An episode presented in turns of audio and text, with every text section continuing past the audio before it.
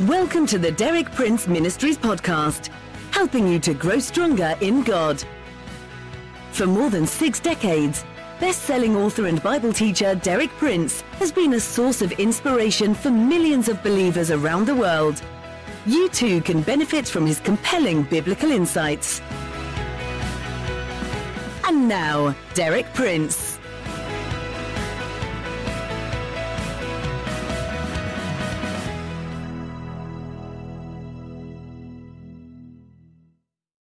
We're continuing today with our theme of God's abundance. Our study of this theme has led us to the list of blessings and curses found in Deuteronomy chapter 28. We've seen that the blessings come through listening to God's voice and doing what He says. Conversely, the curses come through the opposite not listening to God's voice and not doing what He says. In both cases, the blessings and the curses alike cover every area of our lives spiritual, mental, emotional, physical, financial, as well as the whole area of relationships within and without our family. All these things come within the scope both of the blessings on the one hand and the curses on the other. Yesterday I shared with you God's remedy for the curse, which is stated in Galatians 3 13 and 14. Christ redeemed us from the curse of the law by becoming a curse for us. For it is written, Cursed is everyone who is hung on a tree. He redeemed us in order that the blessing given to Abraham might come to the Gentiles through Christ Jesus, so that by faith we might receive the promise of the Spirit. I pointed out that on the cross a divinely ordained exchange took place.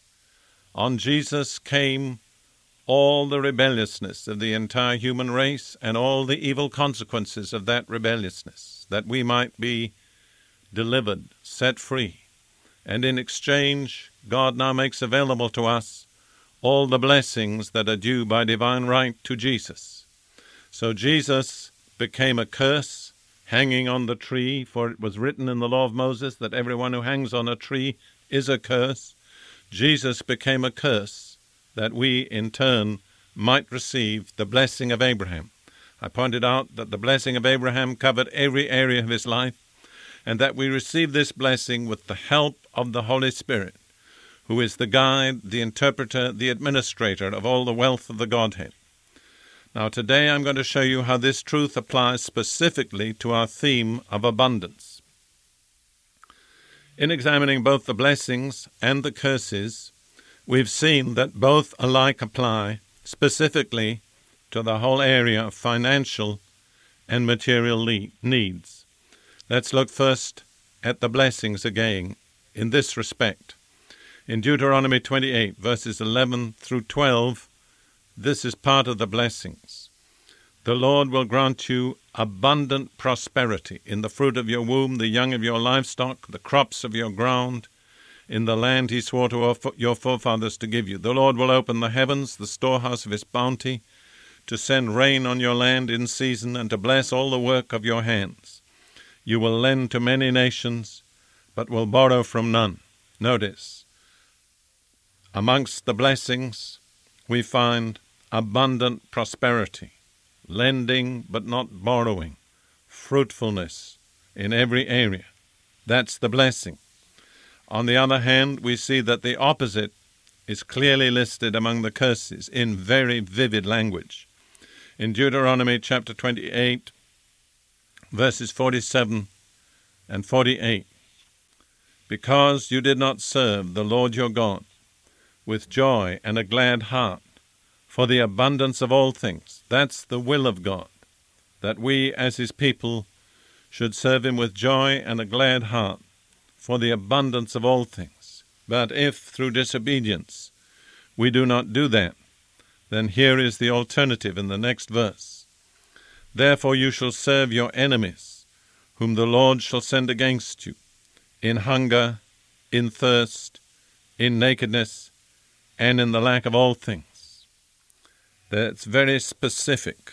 the condition that disobedience will bring upon us is stated in four successive phrases in hunger, in thirst, in nakedness, and in the lack of all things.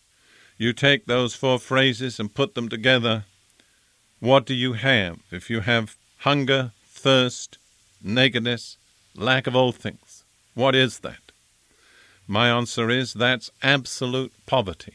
You cannot have greater poverty than to be hungry, thirsty, naked, and lacking all things. And that's a curse. How important it is we see clearly that poverty is a curse. It's not a blessing. And the ultimate curse is total poverty. Poverty in every area. We don't have enough to eat. We don't have enough to drink. We don't have enough clothes to wear. We just need everything. Now that is the poverty curse. Now, I was speaking some years back in the land of New Zealand in a meeting where I was appealing to Christians to offer to God for the work of His kingdom. And as I was speaking and following my note outline, which I had in front of me, the Holy Spirit was dealing with me, and He was giving me a mental picture of something different. He was giving me a mental picture of Jesus as He hung on the cross.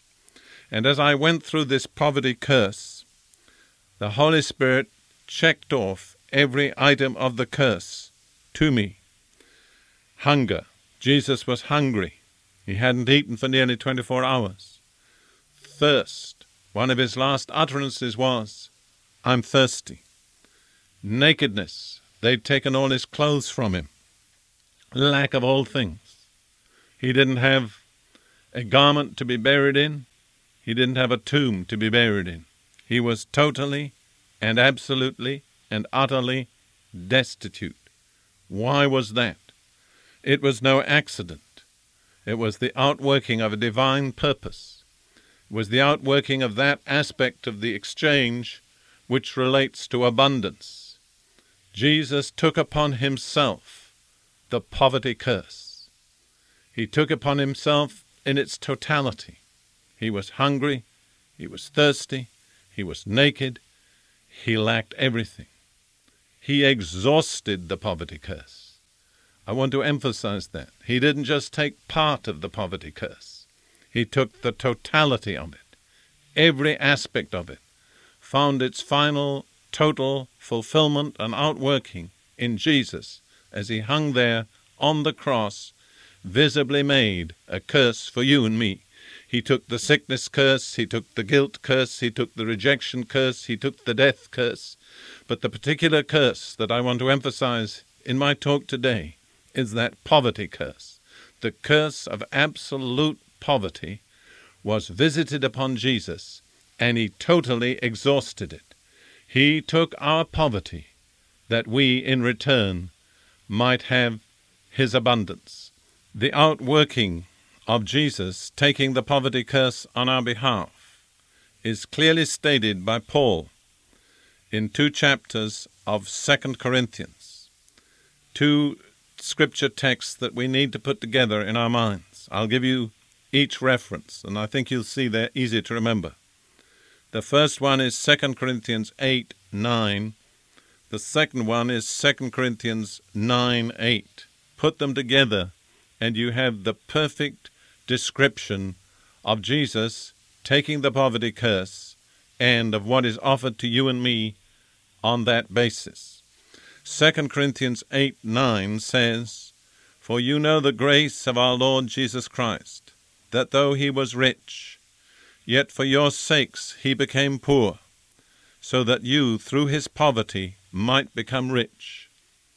You see the clear exchange. Jesus was rich with all the riches of heaven. Even in his earthly ministry, he was not poor.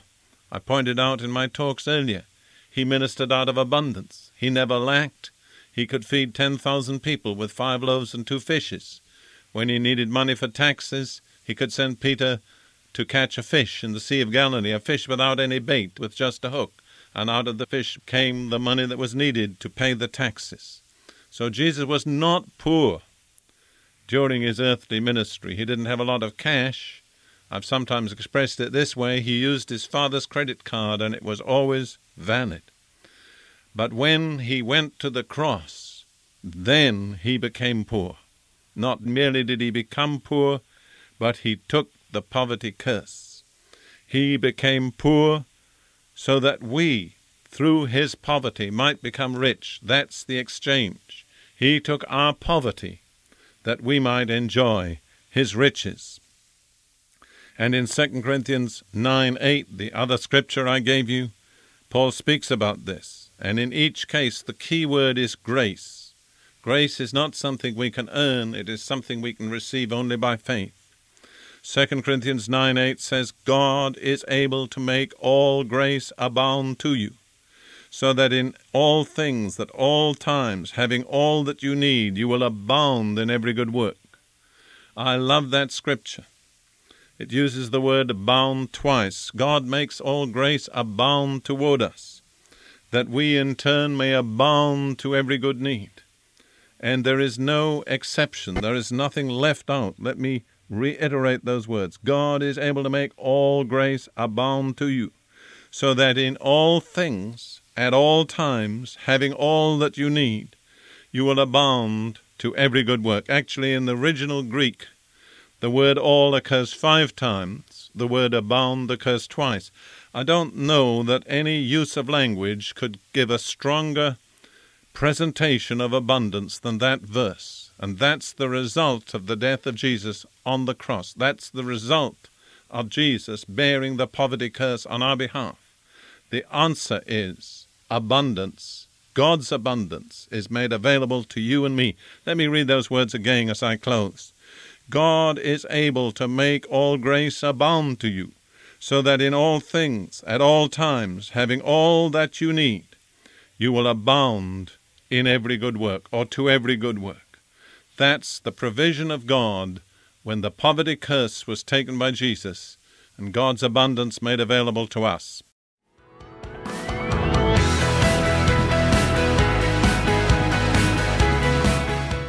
You for listening.